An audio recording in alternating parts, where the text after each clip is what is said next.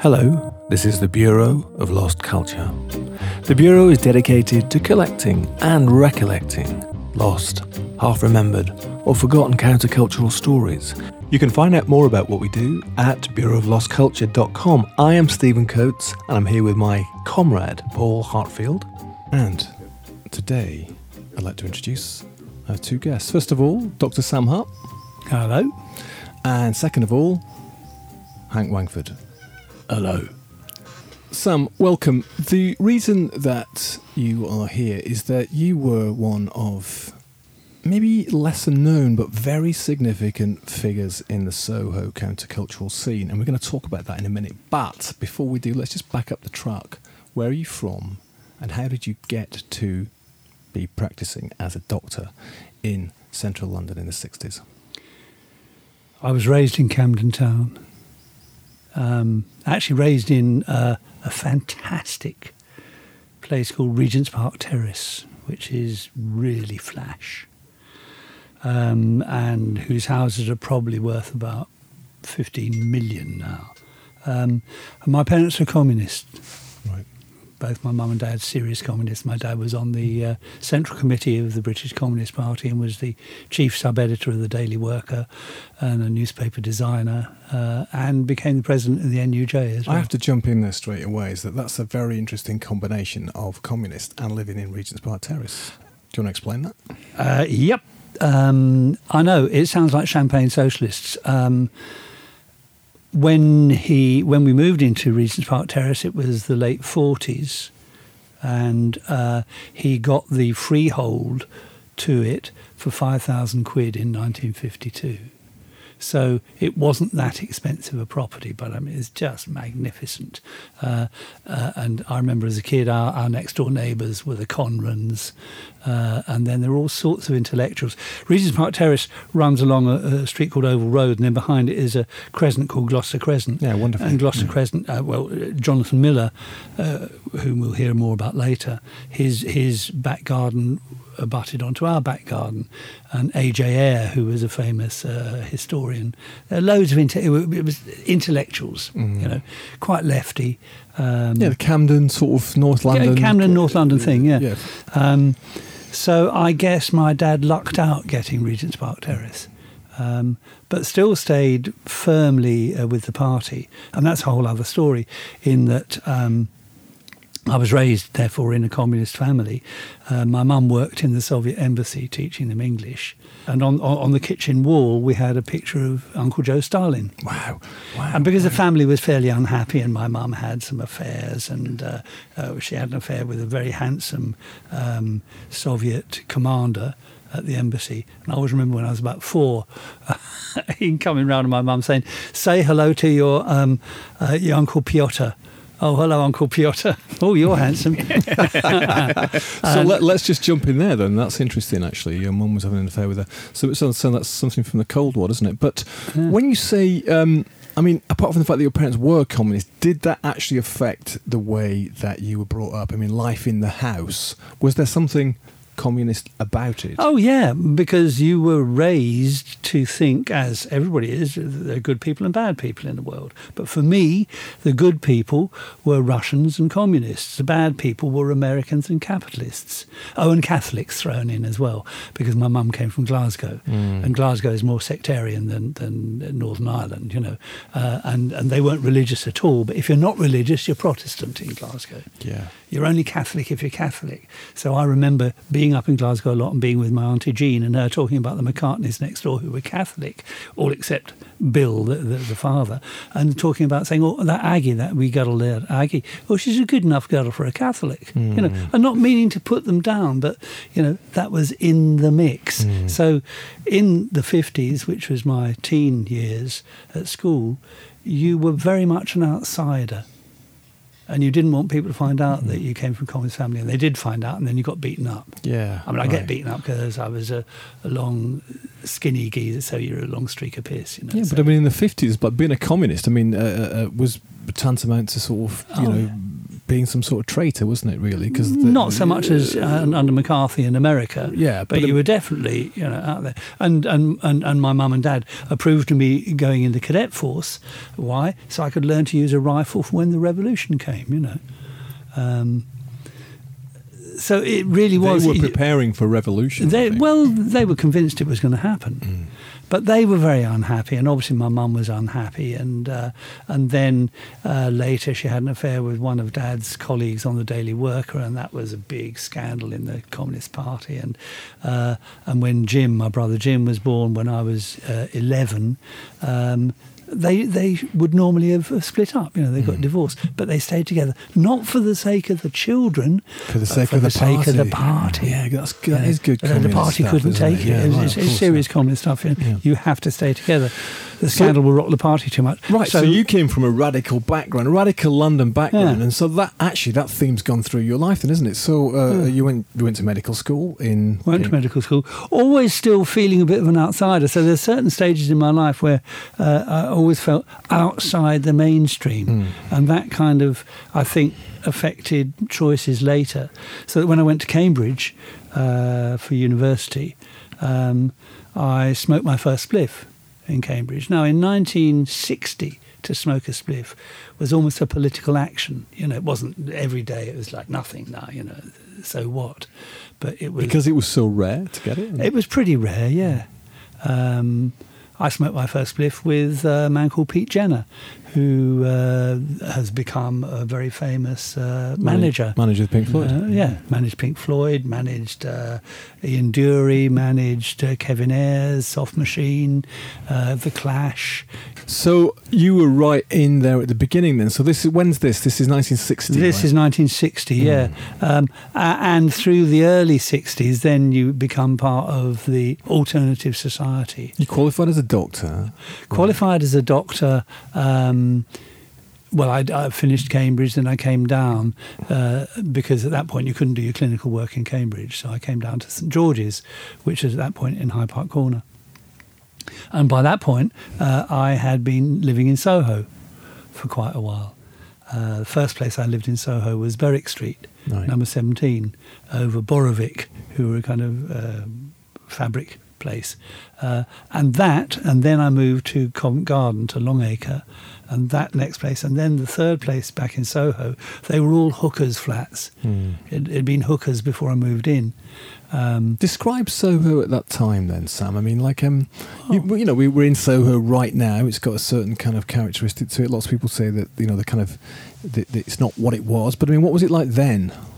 Well, it wasn't as commercialised at all, you know, uh, but nothing was as commercialised. You know, things were how they were. So it was seedy, dirty. It was a red light district, um, Cheap. cheap, uh, cheap as chips, um, full of, you know, there, there, were drugs because uh, all the junkies would go down to Boots to get their prescriptions, their heroin uh, and cocaine down at Boots in Piccadilly.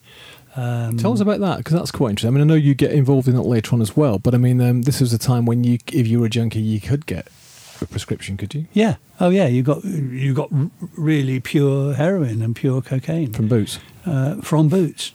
Yeah. Well, after a prescription by certain doctors who Mm. would prescribe it. Um, and by this point, I was living in this wonderful place called Industry Buildings, uh, which is just behind where your other studio is in Broadwick Street. Um, uh, and it used to be a police section house, was the building that we were behind. Industry Buildings now long gone, and there's a car park there. But Ingestre Buildings was really interesting historically because that was built in the 19th century in Victorian times by an organisation called the Metropolitan Association for the Improvement of Dwellings for the Industrious Classes. And Dickens and. Kingsley were on the board Mm. as philanthropists.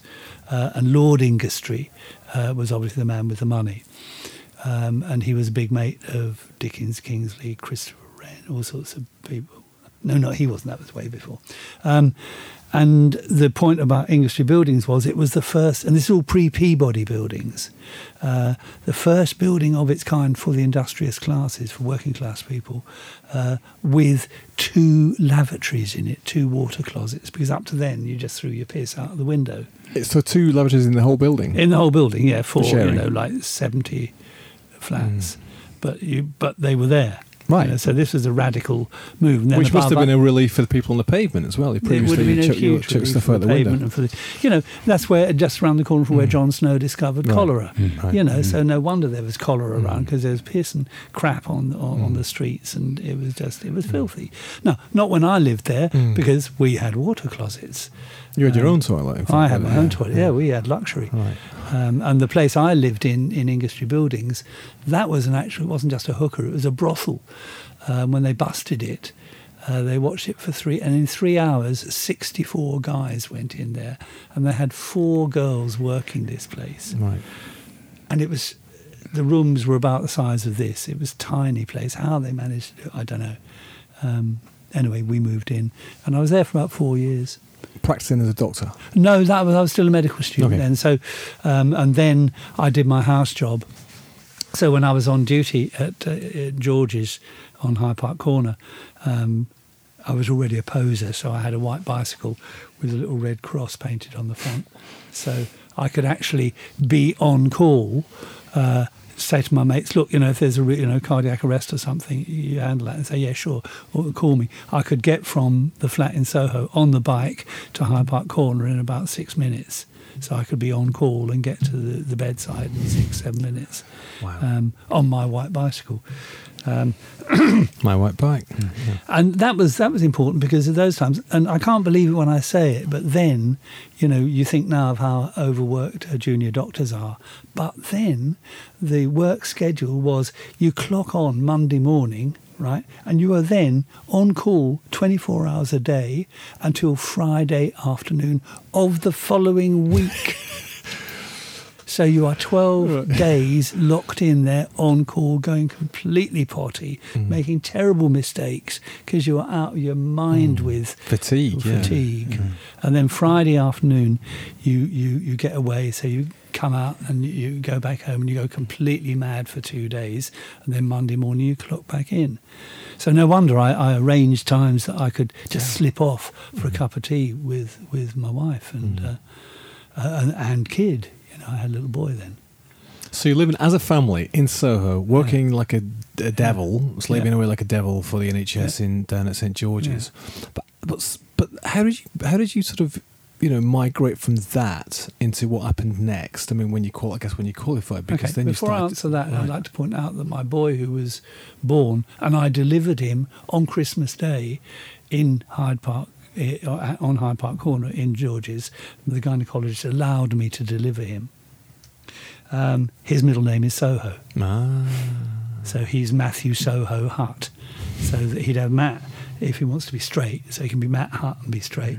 But if he really wanted to be wacky, he could be Soho Hutt. So, uh, so you're you're firmly embedded in this part of town. Oh, yeah. Then you qualify as a doctor, Yeah. and then what happens next? Because you that radical streak in you, which had sort of you know come maybe from your communist upbringing, it's sort of still there, isn't it? Actually. Well, it's there too, yes. And because uh, uh, the point about saying you started to split up in 1960 was you did feel part of an, in quotes, alternative society. I mean, mm. you know, it, we, we got full of ourselves and it was very overblown. But you did think that, you know, you made terrible mistakes. You thought there's straight society and then there was us. Mm. And don't trust anybody who hasn't got long hair. That's the first mistake, you know. So you only trusted people with long hair. There was a lot of people with long hair who were very untrustworthy, you know. And equally, there were people with short hair who were trustworthy. So Mm. anyway, Mm. uh, you felt part of an alternative, very, very much so. And then when acid came along, you really felt like that. So when you say the alter- this alternative that you felt part of, which we could call the underground, the- Yeah. the counterculture, was that a specific London thing, or was it that you felt in, connected to the people in America who were doing the same things? Was it, what was what was it? That You felt connected with the people in America. You felt mm-hmm. connected with the people on the continent. You felt connected with, you know, like the Paris uprisings, the Right. 1968 revolutions, the student stuff. All of that you were connected to. There was been some breakthrough of consciousness in some way in the late fifties and early sixties Yeah, with the Beats, and that that was just kind of. you That's know, right. That's right. The Beats. So, as it happened, I met Burroughs and Brion Gysin, who were big beat, Beats people, um, in 1961 when I first went to Morocco. Um, and I went to Tangier and spent some time in Tangier. Yeah, Burroughs Uh, was living, right? Yeah, that's right. So I always loved the Bur- Burroughs. One of his lines was, "The true revolutionary wears a three-piece suit," meaning you don't go round with a hmm. Che Guevara T-shirt and stuff if you really want to be a revolutionary. You look absolutely straight. Well, his thing of El Hombre Invisible as well, the Invisible Yeah, Man, wasn't it? So when he lived in London, Yeah, he lived in, yeah. in, in St James. So you you feel part of this international counterculture, Yeah, even if it's a bit up itself, but you're part of that. yeah. The weed smoking's part of it, and then acid comes to London. Yes, and then that completely shakes you down. Um, Do you remember your first trip? Absolutely, uh, because I took it with the man who was my best man when, when, when I got married. Little guy, also called Sam, very thoughtful. Uh, and we did it in a very um, reverential way. Um, so, reading the Tibetan Book of the Dead, um, Krishnamurti, uh, you know, preparing ourselves spiritually for about three, four days, uh, almost fasting, you know, brown rice and uh, cleaning yourself out, being meditative and thinking. And this is in Kingston, here, you know, um, outside London, where he lived. And then doing it in a very, you know, almost religious way, which was actually really good. I mean, I laugh at it because, again, it was a bit up itself, but it was a lovely way to do it. Uh, and with somebody who had done it before, and therefore you had somebody you could trust if the visions got a bit too harsh, which they didn't. It was absolutely glorious. And it was that a whole thing that people talk about getting in touch with God. One of the dangers of acid was that you would have visions that normally a hermit or a, a mystic would take 40 years to get to. Hmm. You know, and they'd that'd be 40 years of preparation. Yeah, and you do this without any preparation. So it's that fact that you, you open all the gates and whoosh, it all comes in, and you're not really ready for it. Particularly if you're doing it in a festival and you're surrounded by 100,000 other crazies, then you know you can really go potty, you can really have a bad trip. Smash and grab rave on, on enlightenment. These days, I th- some Yeah. But for me, it was wonderful. Mm. I absolutely loved it. it wouldn't be kind of like allowed in a way for a doctor to to be sort of experimenting with psychedelic drugs and that it, you know I mean? it was a different time wasn't it Well, they might not talk about it, okay but doctors are notorious drug Mm. takers. You know, the doctors were always taking the pills and the Right. stuff that they had. Apart from this, this extraordinary sort of mushrooming in the in the late sixties of mandrax, Mm. which was a sleeping pill, uh, a stuff called methaqualone, which is very odd. Um, uh, and uh, we all took it, and it was a lot of fun. Uh, and luckily, it just got taken off the market because they realised it was being abused, and that was probably a great thing. It was called Quaaludes in Mm. the states. Um, so you for you though so it's actually you take an acid that's kind of opened up you open up even further so you Mm. feel very much part of this kind of new consciousness this new Yeah. underground scene yeah. and then what do you do with that sort of knowledge as it were did you, did you that you Well- started to put that into practice as you, as part of your medical work in a way Well, you don't consciously put it into practice, but you've had these experiences, and they will affect your rela- relations with people, reactions with people. And you also started to work, actually work, you know, with people in the counterculture as well, didn't you? I mean, in the 60s, you became in s- s- one of the doctors who was actually actively working with people. Uh, uh, absolutely. Um, uh, and I joined up with a man called Ian Dunbar, who was uh, keen to help people off uh, heroin. He was interested in working with junkies.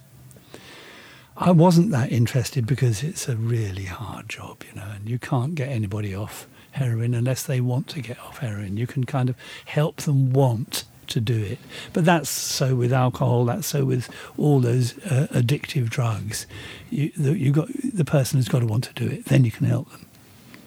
And he discovered at that time uh, that we still could prescribe cannabis in tincture form. This is pre 1972, when it then became uh, illegal for doctors to do that. And he gave uh, junkies cannabis and then all sorts of people cannabis. Um, well, junkies, he'd give them the cannabis because it was something to get high. It doesn't replace heroin, it's nothing like heroin. Heroin is more like alcohol. Uh, than than like cannabis. This whole idea of cannabis being a gateway drug. Well, it's a gateway drug because it's illegal, so it puts you in the drug world. Alcohol is not illegal, so it doesn't put you in the drug world. But you see so many people, so many people I've known, so many rock stars I've known who've kind of moved from smack. Uh, into alcohol, back to smack, alcohol, because both smack and alcohol, you can get oblivion with both of those. You can't get oblivion with weed. It, it, it heightens things or makes you stupid, uh, but you don't get oblivion. So, so prescribing, say, a tincture of cannabis, then for you was not actually anything to do with like feeding into that kind of hunger. It was more actually, well, these people, this is this is something which is going to possibly help, right? Well, it's partly that, but it was also, as I said earlier, you know, smoking a joint at that time was uh, was uh, much more a political action. It was a radical action then uh, than it is now. Um, I mean, it's much more sensible now because it's just it's smoking a joint. It's uh, I'm still convinced it's far less dangerous than uh, than alcohol is. Um, the the whole skunk story is that's the classic thing of tr- doing something unnatural because however strong we would we would smoke, and we'd get I mean fantastic Nepalese hash and uh, brilliant Thai sticks and all those, which were really strong, but it didn't have the psychotic effect of, of skunk Right. at all. Um, so for so for you, and also so prescribing that to people was also a radical act. Part It of was a that, radical act, political but act, right? It was a political act, yes. For me, because I was one of the signatories, um, the Beatles paid for that uh, famous or infamous full page ad in the Times, which said uh, the law against marijuana is um, uh, immoral in principle and unworkable in practice. And they got about 50 people to sign it, including Watson and Crick, the Nobel Prize winners, you know, and all sorts of people. Um, and I was one of the signatories. Um, and I, I still believe it, you know, that. So that by prescribing cannabis, because I could, uh, well, partly we weren't getting paid much by the NHS. We got our first paycheck after six months of doing a, uh, a, a general practice, a registered general practice on Ladbroke Grove uh, for £11 and 10 pence. And that's for three doctors for six months. So we did private prescriptions for two quid for cannabis. And it was absolutely Israel. Police really didn't like us. We lasted just over 15 months, and the police found, uh, oh, there's trouble with the drains in this building, got to close you down. They couldn't wait to close us down. And you had presumably quite a big patient list then. Oh yeah, sure. Hey, we can go down the doctor and we can get because you know you come to see me. You tell me amongst other things, you know, your worries and your anxieties is that you smoke dope. Well, you're a criminal. You know, so you've got all that anxiety on top of what other You need anxieties something for you have, anxiety. that you are a criminal and you could be locked up. And I've been locked up. You know, uh, nice middle class people uh, or working class people get locked up for weed. You know, crazy. Um, like So black could- guys getting locked up for weed. It's crazy. Um, so if I give it to you, you don't have to be illegal anymore. Phew. And, and you don't feel anxious. And, you don't feel anxious. It's a win-win situation. Yeah. Mind you have to be very careful with the particularly the extract, which was like kind of psychedelic marmite. Um, I mean, it's interesting, isn't it? Because right now we're actually in this position. I mean, in the, I yeah. personally regard the drug policy in this country as completely ludicrous, Oh. like it's not based on harm. But I mean, and we're, we're in a position now when, when when medical cannabis is back on the menu, isn't it? It's just starting to be, you know. But what doctors will prescribe it? Very few at Uh, the moment. about but- three, you know, um, uh, it's but I mean, you, well, how many of the, how many of you were there in London who Uh, doing, who th- were there were only the, the three of us. right. And we, we were the ones responsible for them to make it illegal. We tipped the balance. Hooray! Dang. Dang. You, goddamn you. We go with. So, uh, those so Sam, tell us about. So, tell us about. So, uh, apart from the uh, the the prescribing the uh, cannabis in tincture form, um, which actually we were talking to Jenny Fabian about, and she said it was, it was not. It wasn't what you wanted it, It wasn't what you wanted. it. You felt Yeah. a bit woozy and dreamy and stuff like that. It was heavy. uh, quite heavy. Yeah. But um, uh, tell us about. So, you, uh, the the other big theme of your life, uh, uh, of course, is music, and um, we're going to come into that a lot more later. But already you're also involved with musicians in the music world Yeah. as well. Tell us about that a bit. About Well, because we were, you know, really, we, we were a hippie clinic, you know, um, and you could say anything you like because I was another hippie with hair down to my shoulders, so that if you wanted to come in, uh, and, and, and, the same thing happened later when uh, we got closed down, uh, and by that time I was living down in, in Exhibition Road with Jenny and with Roger Chapman, the lead singer with Family, um, and that's where I went on practicing while I went down the road uh, to study homeopathy as well, um, because I was really interested in that. Uh, and my teacher was the Queen's homeopath, this wonderful old lady um, called Marjorie Blackie. Um, so she was down in South Ken. We were up in Exhibition Road, and I was giving people homeopathic remedies. And if, uh, but I was private. I had to be because I wasn't on the National Health then because we got chucked out. So I was very uncomfortable. So you about got that. kicked out of the National Health. Well, the practice got closed, and I had no interest in working in a normal general practice. The great thing about that was we did what we liked. It was it was a hippie clinic, you know, uh, partly for Ian to look after the junkies. And I, I looked after some junkies too. And we had, he'd stumbled across a method of coming off heroin, which makes it incredibly easy. Um, Tell us. I mean, not um, for not not a no, no, one, no. but I mean, it's interesting us. because it never penetrated medical thinking in a large way. It's a, a it's for travellers' diet. Lomotil, right? It's a synthetic opiate. Um, and basically, a man called Yudkin, I think, who was a physiologist uh, and pharmacologist, discovered that if you took enormous doses of Lomotil, it doesn't get you high or anything, but it replaces the opiate craving. So you would take somebody through five days of decreasing amounts of Lomotil, and they'd get through uh, their withdrawal from heroin without the snuffles, the flu, the shakes, the aches, the you know all the agony of coming off in cold turkey. Um, so So I- Ian was pioneering that as a. He was pioneering that and doing uh, using that, and then giving cannabis uh, for something to get high off. Jenny was quite right. It wasn't right like smoking a spliff. Uh, you had to be very careful because you could, you could OD very easily uh, if you eat it. Which is so anyway. If you eat, if you eat dope, if you eat a, a brownie or something like that, you know, it's, it's not as easy to to regulate the regulate as, yeah, as, yeah. as when you're smoking it. But the trouble with smoking is smoking is bad for your lungs. Da, da, da. So you guys have got this. We've got this ra- radical hippie practice. Yeah. We get shut down. Of course, the authorities are going to hate that, right? So they close that down, and you said that. Maybe So I go on You go on practicing, uh, and because a lot of musicians came to see us for, for the thing, they followed me. So there I am in Montrose Court doing a private practice, and a lot of rock stars would come to see me. Um, For because, Well, for, you know, if they came to see me because they wanted uppers or downers, I say, sorry, mate, I'm not a grocer. You want to go and see the straight looking guys who are in Wimpole Street or Harley Street with the three piece suits. They'll give you loads of amphetamine, they'll give you loads of speed, they'll give you loads of downers, whatever you like. But me, I'm out of it. All I'm interested in is giving you healthy things. The only drug I'll give you is cannabis, you know, but the rest of it, or Lomotil. To, to get you off heroin. Right, so the, the, the impression has sort of sneaked out that you, sort of Dr. Sam Hutt, because you had this hippie clinic, is that you know you can maybe go there and get some something to kind of bend your mind, but in fact you're actually not interested in that. No, You're no, no, I was- I was- the, the, I know. Mean the private the private practice on on Wimpole Street, or uh, Yeah, is where you can go and it. sort of Yeah, write a check for twenty five quid, and they'll say, yeah, you need some slimming pills or something. Yeah, yeah, yeah, you- so right. you're, you're homeopathic healthy treatments. Yeah.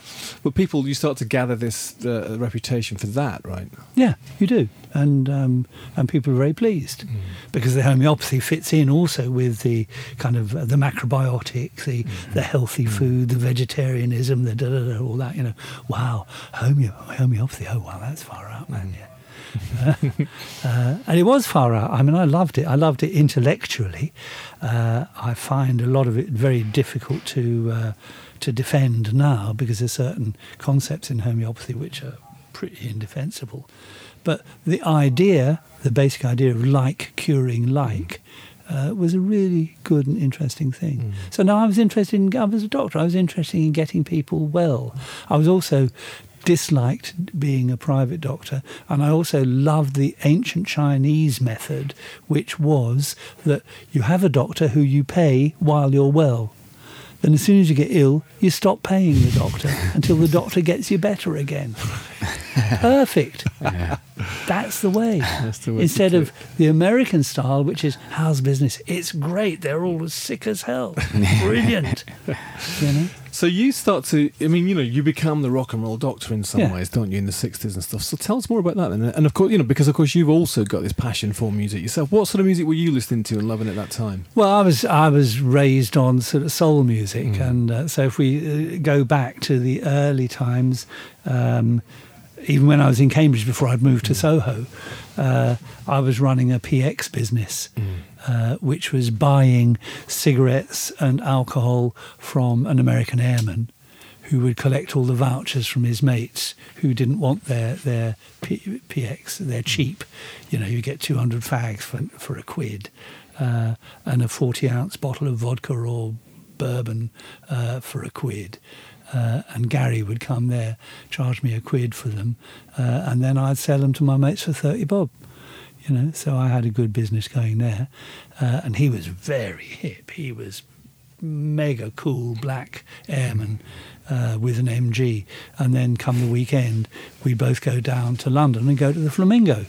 And the Flamingo was just down the road. just down the road, uh, and it was the number one place for R and B. It was fantastic, and it would start at midnight, uh, and you'd have two bands playing from midnight to six o'clock. So each band would play three one-hour sets.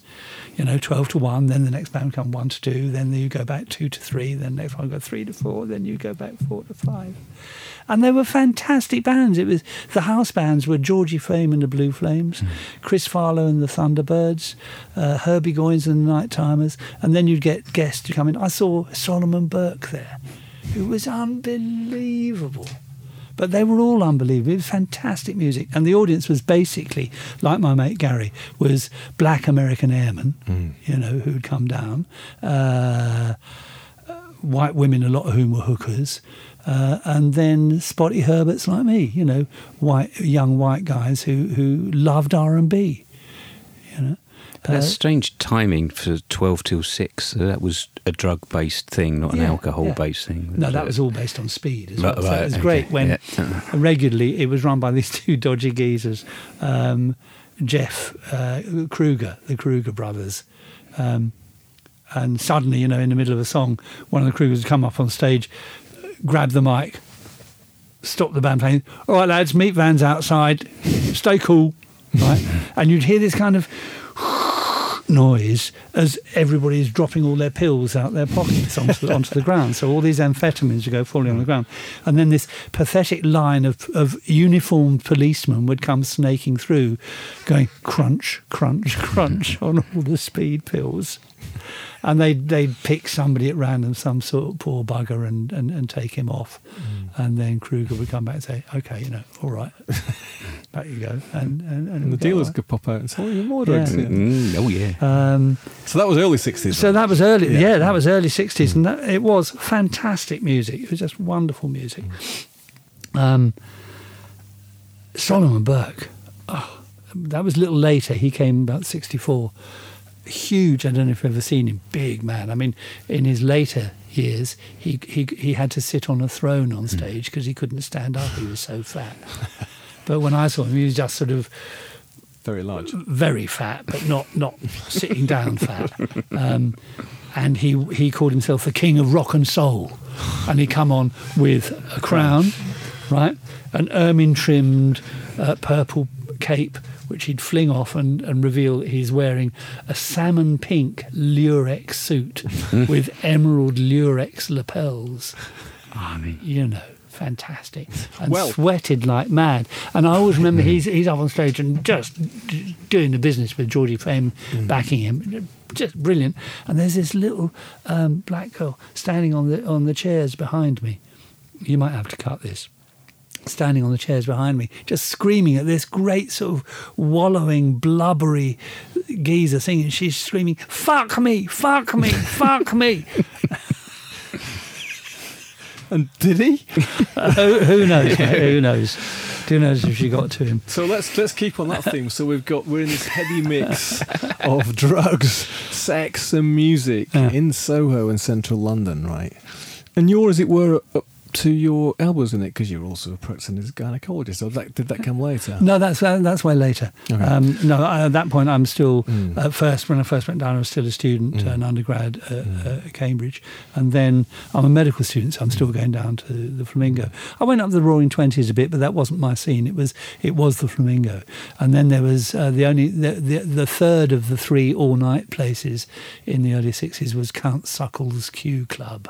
Which was a sort of uh, uh, a pre-reggae, you know, a blue beat Mm. club up in Paddington. Mm. Count Suckle's Q Club. I've oh, never heard of that. Paul. Yep, gonna That's gonna good. look it up. um, so y- you know it's it's amazing times you know and not just through rose tinted glasses because it is this kind of strange melting pot isn't it all this stuff happening at Mm, once Very raw. It's all Right. really raw, you know.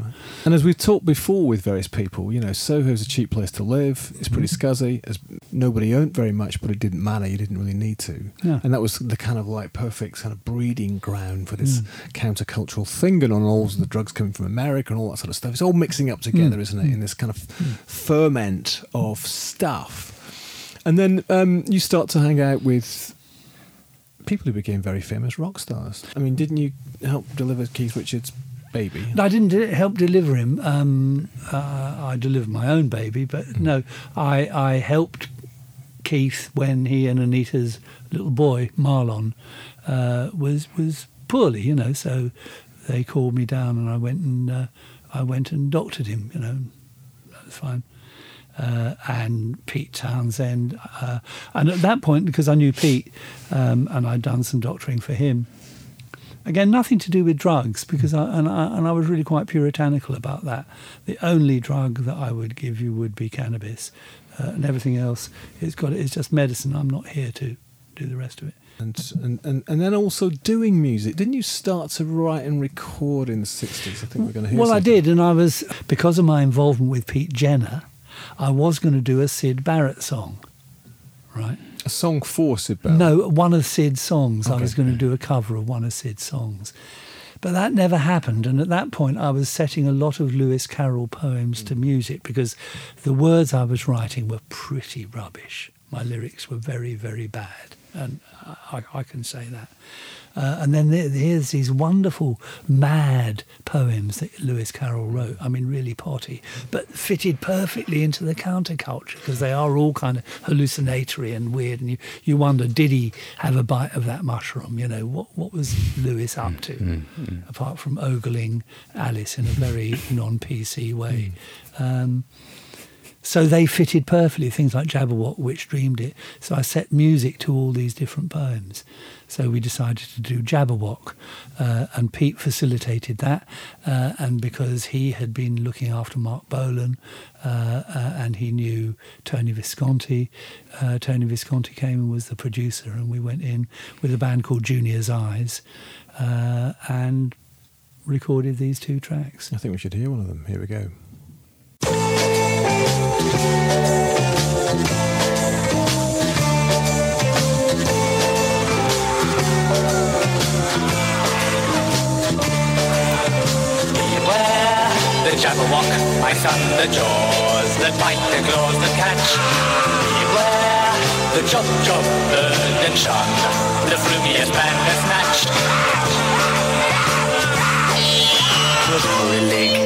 and the slithy slithy toasted gyre and gimble in the wable mimsy were the borogoves and the mome rats outgrabe. Beware the Jabberwock, my son, the jaws that bite, the claws that catch. Beware the chop chop bird and shark, the flumiest bandersnatch. As in offish thought he stood, the Jabberwock with eyes of flame came whiffling through the tulgey wood and burbled as it came. Beware the Jabberwock, my son, the jaws that bite, the claws that catch.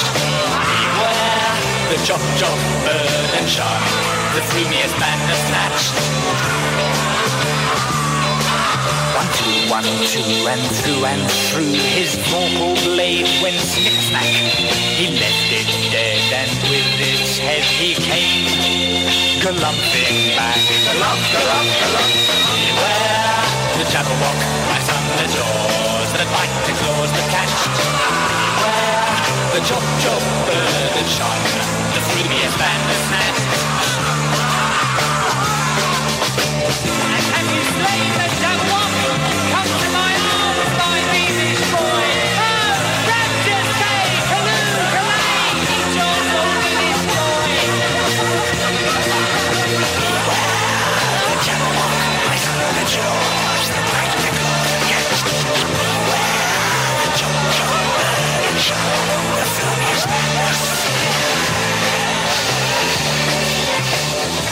That's the Jabberwock, Boeing Duveen and the Beautiful Soup. You know, for listeners, there's a picture of Sam on the back of this from the uh, seven-inch single, and he's looking f- well cool. He's um, sitting sort of cross-legged. I think he's got a pair of velvet pantaloons on and a paisley shirt and a wicked mustache. and he's mainly he's playing a sitar. Yeah, yeah, yeah. I mean, and this has been voted, uh, Sam. You said one of the top hundred psychedelic singles. It of all is one of the top 100 psychedelic singles of all time. Yeah. So were you tempted at that point, thinking, "I mean, I'm going to give up this medical stuff. I'm just going to go for full-on psychedelic pop stardom"? I did. I there was another band called the Third Ear Band. Yeah. Who were seriously wacky. They were kind of a cross between Floyd and um, uh, oh, um, Hangman's Beautiful Daughter. What? What? what um, oh, what, what were they? very, very organic. Um, it'll come back to me. Uh, uh, another group. Anyway, Third Ear Band. I did a I did a gig at the Royal Festival Hall playing sitar with the Third Ear Band. Oh man, so you were a proper sitar player with, at that point. with, with John Peel introducing. You're a self, would've- you would've- self-taught sitar player, was it? No, You were- I studied with a wonderful man called Im, Imrat Khan. Uh, Imrat Khan was the younger brother of Vilayat Khan, and Vilayat Khan was the greatest sitar player. He, he, he was really the king. Ravi Shankar was a, a great sitar player, but he was the handsome boy who uh, became the kind of uh, the star with the counterculture. He, he, he was the good-looking guy who went out there uh, and fathered um, Norah. Norah. Yeah, yeah. Right, yeah, of course. You mentioned uh, Barrett and Pete Jenner there earlier. Do you remember which Barrett song it was you were thinking of covering out of interest? I was a mouse in a little house. Bike. Bike, yeah. Bike. okay. Um, there was another side to all this, wasn't there? There's another side to the kind of the beautiful summer of love, psychedelia, the happiness, and all that stuff, which was epitomised in some way by Barrett, wasn't it? And other people who the dark underside of it, where it was all starting to go a bit wrong. I mean, you must have also been dealing as a doctor with some of that, were you? Well, um, because I was big mates, uh, I was the Pink Floyd's doctor, you Mm. know, uh, because I'd qualified by that time. Um, and there was a, a time when I, because uh, I was living down in Formentera off Ibiza. Um, I sort of swung between Ibiza and Formentera, and I had a finca in Formentera. And Syd came down, Syd and Roger came down for a couple of weeks with the idea from Pete and Andrew that it would be a kind of a rest cure with me. But Syd was at the height of the craziness, and he, you know, there were times where he was literally climbing up the wall Really? and just just going crazy. And I was there at their last, um, uh, his last recording session with Floyd, where he recorded Vegetable Man um, and Jug Band Blues, which were both pretty psychotic. You know, in my pink shirt, I feel like a jerk, and that's why I am Vegetable Man. and a real cry for help, and it was. It was awful. So when he came to see you, and you you were, you were sort of taking a sabbatical in Formentera, were you? And, Yeah, and well, you- at that point, I was, I, I'd work for a bit, and then I'd go down uh, for six months and just live in Formentera and think and play and play my sitar. play your sitar. Sounds heavenly. So It then, sounds so, great. so Rick Wright and Barrett came over and, with the idea that you, in some way, with your medical, Yeah, they Health, thought it would could- help, but could- no, no, it didn't. Syd, you know, Syd was very sensitive, uh, fantastically good looking. Really pretty boy, but really sensitive. And he did just he he chucked it down himself. He he, he took acid every day for at least two years. Now to be in that world eh, day after day after Mm. day after day, after, you know, that's too much. That's crazy stuff. So I'm not at all surprised that he did fall off the edge. you couldn't help him. No, no, he, he was too far gone then, The and he couldn't cope with the, couldn't the, cope with, with yeah the the commercial side Mm. which people like Roger were much stronger. Mm. You know, they could do it. You know, uh, Rick Wright kind of hung on with it, Mm. and um, and Nick played the drums. You know, he just bashed the drums. Did you ever see him again after Formentera? Syd? Yeah, um, a couple of times, but then not. Not Mm. after he went back to Cambridge. I never Mm. saw his kind of transmogrification into you know a, a, a fat bald man Mm. From this this Adonis, uh, Mm-hmm. Adonis, this pretty boy. Would there have been? Would you have known if there were mental health issues before the drugs, or did you see anything that was? No, just a you know, an over sensitive. Well, over's a value judgment, but as, very sensitive. You know, uh, personality issues rather than mental health issues. Okay. But uh, kind of incipient stuff there, which you can understand that doing that amount of acid is just not a good idea. It's probably time um, that we hear another tune. And that tune is called Two Stubborn People. Mm-hmm. Mm-hmm.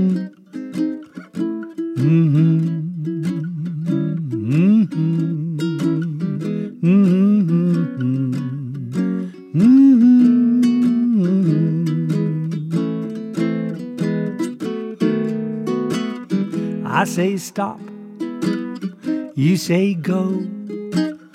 I say yes. You say no. Two stubborn people, too much in love to say goodbye. You blame me, I blame you. We're so busy blaming, we can't see that we're through. We're uh, two stubborn people, too much in love to say goodbye. We're so foolish, hanging on. We can see that love is gone. Won't admit our time is through. Cause I love me and you you. Love is blind, that's for sure. Even when love lies bleeding on the floor, we're two stubborn people, too much in love to say goodbye. We keep on living out the lie. Too much in love to say goodbye. That was Two Stubborn People, recorded here live today at Soho Radio with a certain Hank Wangford, who we're going to speak to now. Hank, tell us Um, about that tune. That tune, Two Stubborn People. Well, um, I was playing that on an instrument called a baritone ukulele, um, which, when I got it, I was very pleased I got it. I got it in Maui because my son lives in California, or my, my first son. Uh, so they can go over to Hawaii quite easily. So I went over with him once. Uh, and I got this baritone uke because he'd already got me a tenor uke, which I've worked on for a long time. Um, and I fell out of love with the baritone uke because it was kind of it's halfway in between a guitar and a ukulele, and I sort of felt like it's it was n- a nowhere instrument. It's lovely though. It- it is lovely. Also, Now you I- told me I earlier that it actually writes songs for you. It I'm going to rent songs it for off you. Well, you write songs on the piano mostly. If I write songs on piano, they come out really quite slow uh, and quite hippie. Um, So what I do, mine do too, but they put them into the computer and I just turn the t- tempo up. oh, well, there you go. Yeah, well, that would work too. it's that easy. Oh, but no, man. the observant listener may have thinking, God, Hank Wangford sounds exactly like Sam Hutt. Well, well spotted, because of course, Hank Wangford and Sam Hutt share the same body. We do share the same crumbling body, Yeah. indeed. Sam Hutt, doctor, rock and roll doctor, you know, recording music, part of the music scene, part of the countercultural scene, has always got this love of music. And then something happened in Well, something happened in believe. '69. Yes, was that uh, of all the rock stars or music stars that came to me, um, uh, a man called Graham Parsons, who has become a bit of a god to uh, the country and country rock community, um, came up to, with his wife. His wife was poorly, and, and he wanted me to see her. And he'd been hanging around with Keith Richards, taking industrial quantities of heroin. Um, and because Graham was a poor little rich boy, he had, and Keith always said, Graham had better quality heroin than I ever got hold of. Um, so they were big brothers in arms. They loved it. Uh, and Graham turned Keith on to country music. So all those songs like um, Honky Tonk Women, uh, Dear Doctor, uh, Dead Flowers, they're all country songs essentially. Um, so Keith got really turned into onto country like that, um, and because I'd seen Keith's son Marlon as a baby, um, Keith sent Graham up to me. So uh, I'm in uh, the flat I'm sharing with Jenny Fabian and Roger Chapman. On the record player, I- I'm playing a guy called Fred Neil. Now, Fred Neil was um, a guitar player, folk folky, who hung around uh, uh, the, the village in New York. Had this lovely baritone voice, uh, and is known for two songs that became famous. One is called "The Dolphins." And Fred Neil was one of those people who was, you know, out there. You know, very few people knew Fred Neil. Now, Stephen, you must have known people uh, or had somebody you really liked. And then if you met somebody else who knew this person, it'd be a mixture of emotions. You'd be happy. Oh, you know Fred Neil too. And it'd also be kind of, Mine. get his mind, get off my turf. Yeah, you know? of course, yeah, yeah. So Graham comes in, uh, Freddie Neil's playing on the, and, and Graham's first words were, hey, that's Freddie Neil. I say, how do you know Freddie Neil? He said, well, I played with him. you played with Fred Neil? He said, well, I said, what's your name? He says, Graham Parsons. I go, Jesus Christ. So you knew who Graham Parsons was? Oh, yeah, because I was, at that point, uh, I was beginning to listen to the Flying Burrito Brothers, who fooled us into thinking that they were a rock and roll uh, mentality, but they were playing real country music. Now, before that, when Graham joined a band called The Byrds, and they came out with what is now a classic album called Sweetheart of the Rodeo, I thought it was crap. I hated Sweetheart of the Rodeo. What's all this country rubbish? Because remember, You're a um, rock and I- roller. I, was rock. I was R and B boy. You know, yeah. Ray Charles was my first big hero. You know, and then it all went into Otis and all that. What, what, what is this country stuff? And I loved the Byrds and I loved their harmonies. And the previous album they'd done before that was called Younger Than Yesterday. Right, so seriously psychedelic with lots of backwards tapes and sort of acid kind of sounds and everything. And then suddenly there's this country rubbish. Uh, so I didn't appreciate Graham on that at all. But when they came out with Flying Burrito Brothers, it did have this aura of rock and rollness. to And of course, he looked.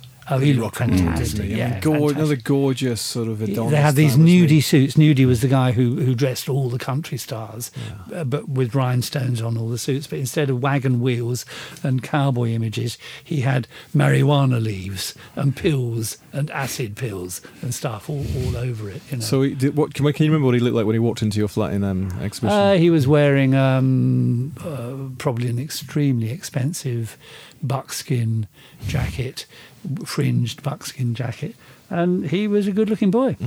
what did you do for him?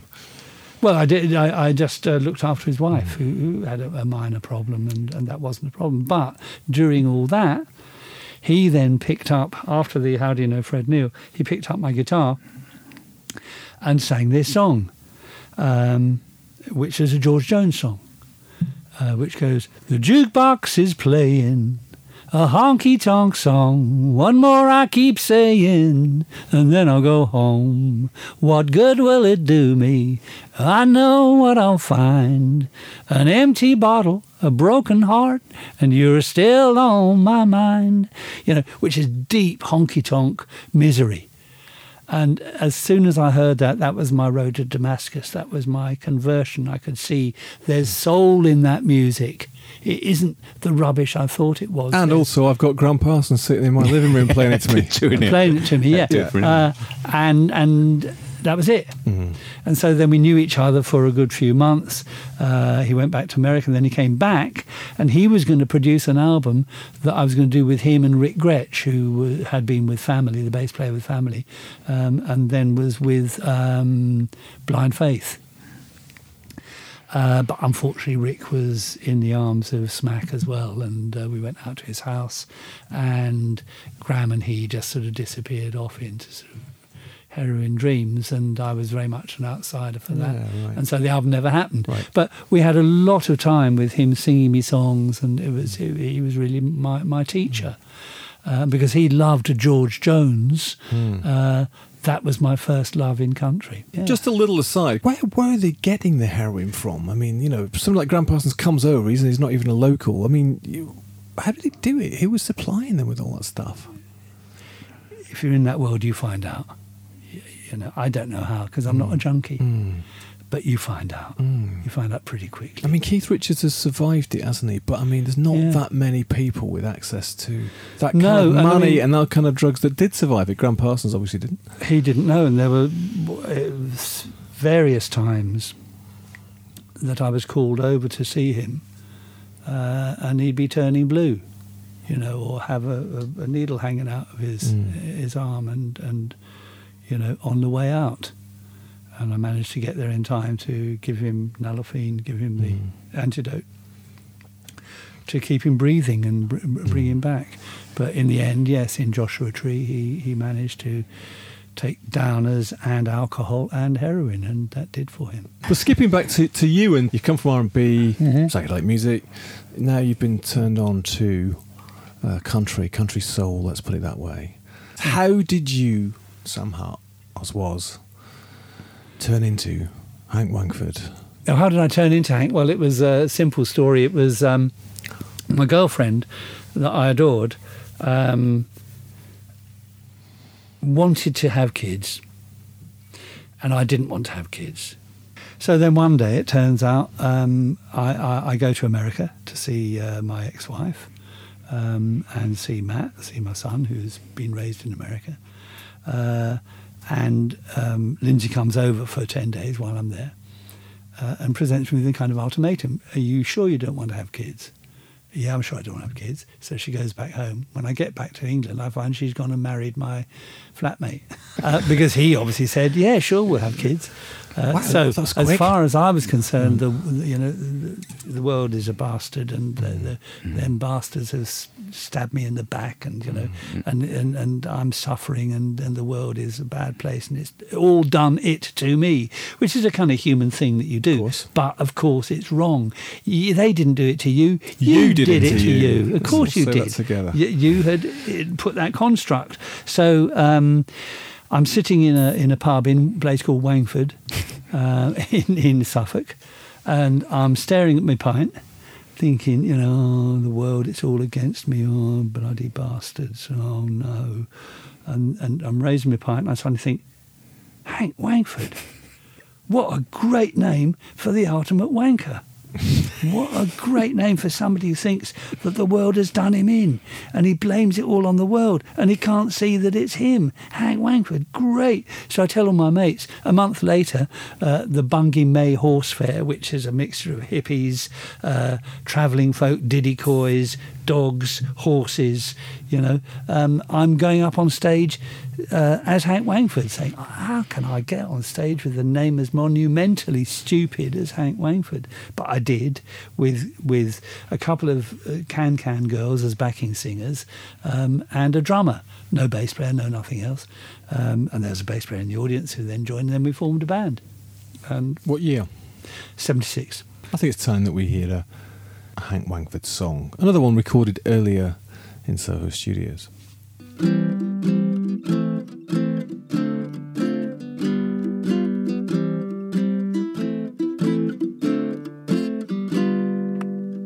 perfect day. Sky is blue, all set up for an I love you, but something's missing. That something is you. You decided the other day to break it up, throw it all away. Now something's missing. That something is you. You made something out of nothing on the day that we met. You filled my heart with fire, something I will never forget. The way you put that fire out only shows that nothing is forever and anything goes. Day's still perfect, sky's still blue. I'm still perfectly lonesome too. Something's missing, that something is you. Trombone solo.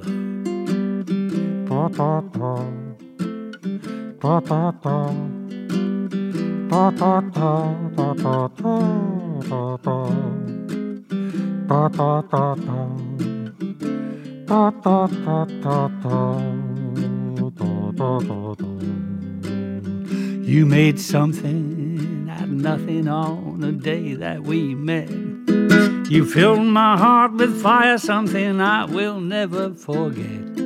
The way you put that fire out only shows that nothing is forever and anything goes. Now, day's still perfect, sky's still blue.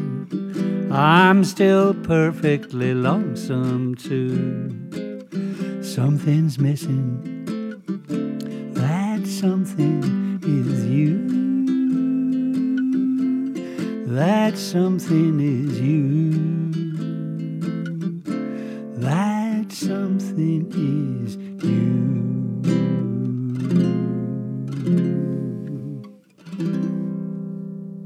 Perfect day, Hank. Perfect day. Yeah, well, that's th- th- that's uh, one of like um, uh, like two stubborn people. That's two of the songs from the new album. So they're still being done. Uh, we haven't finished the album yet, but it should be out in the autumn. Uh, we've pretty much done it. We just got a couple of things, and then we can mix it all. And Hank's had a, an illustrious recording career with many albums and tours all over the place. And actually, in some ways, Sam Hutt really came into his own, didn't he, with becoming Hank Wangford? I mean, Sam Hutt's still there, and you carried, Yeah, you carried yeah, on yeah. practicing as a doctor, a gynecologist, and Yeah. all that stuff. But you really found it, didn't you? With Hank? Well, I found it with country and with Hank. Mm. Yeah. What's quite interesting as well is is that you have still got this radical thing going on, haven't you? Because actually, during the eighties, didn't you get involved with the whole kind of political, musical Yeah, political response to Margaret Thatcher and and, and, all, and all that stuff? You became part of that as well, didn't you? As Yeah, well, and Red Wedge. Red Wedge, right. Tell us about that. Bi- well, well, Billy was part of Billy Bragg. Pete, yeah, Billy Bragg was part of Pete Jenner's stable, uh, and so we played together. We recorded some songs together, um, and yeah, sure. Well, you know, coming from a communist background, I may never have joined the Communist Party because of that whole sort of madness of my my unhappy family staying together for the five years of my teens uh, when they should have split up long before. Uh, of course, I'm a lefty. Thanks very much, Hank Wangford and Dr. Sam Hutt.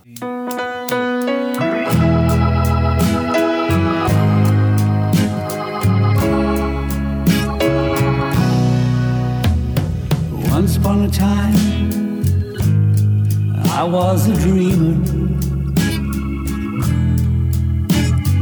Once upon a time, thought fairy tales come true. Then you crashed into my life, smashed into my heart, trashed into my dreams. Left the fairies telling tales on you.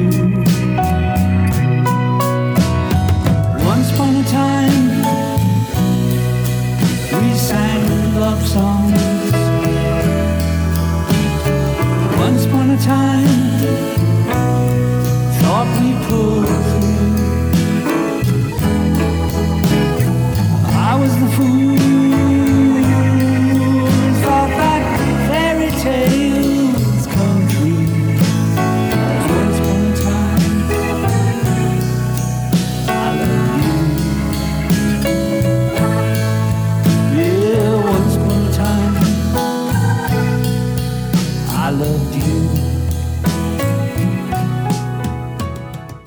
That was Once Upon a Time by Hank Wangford. You can find out more about Hank and his music at hankwangford.com.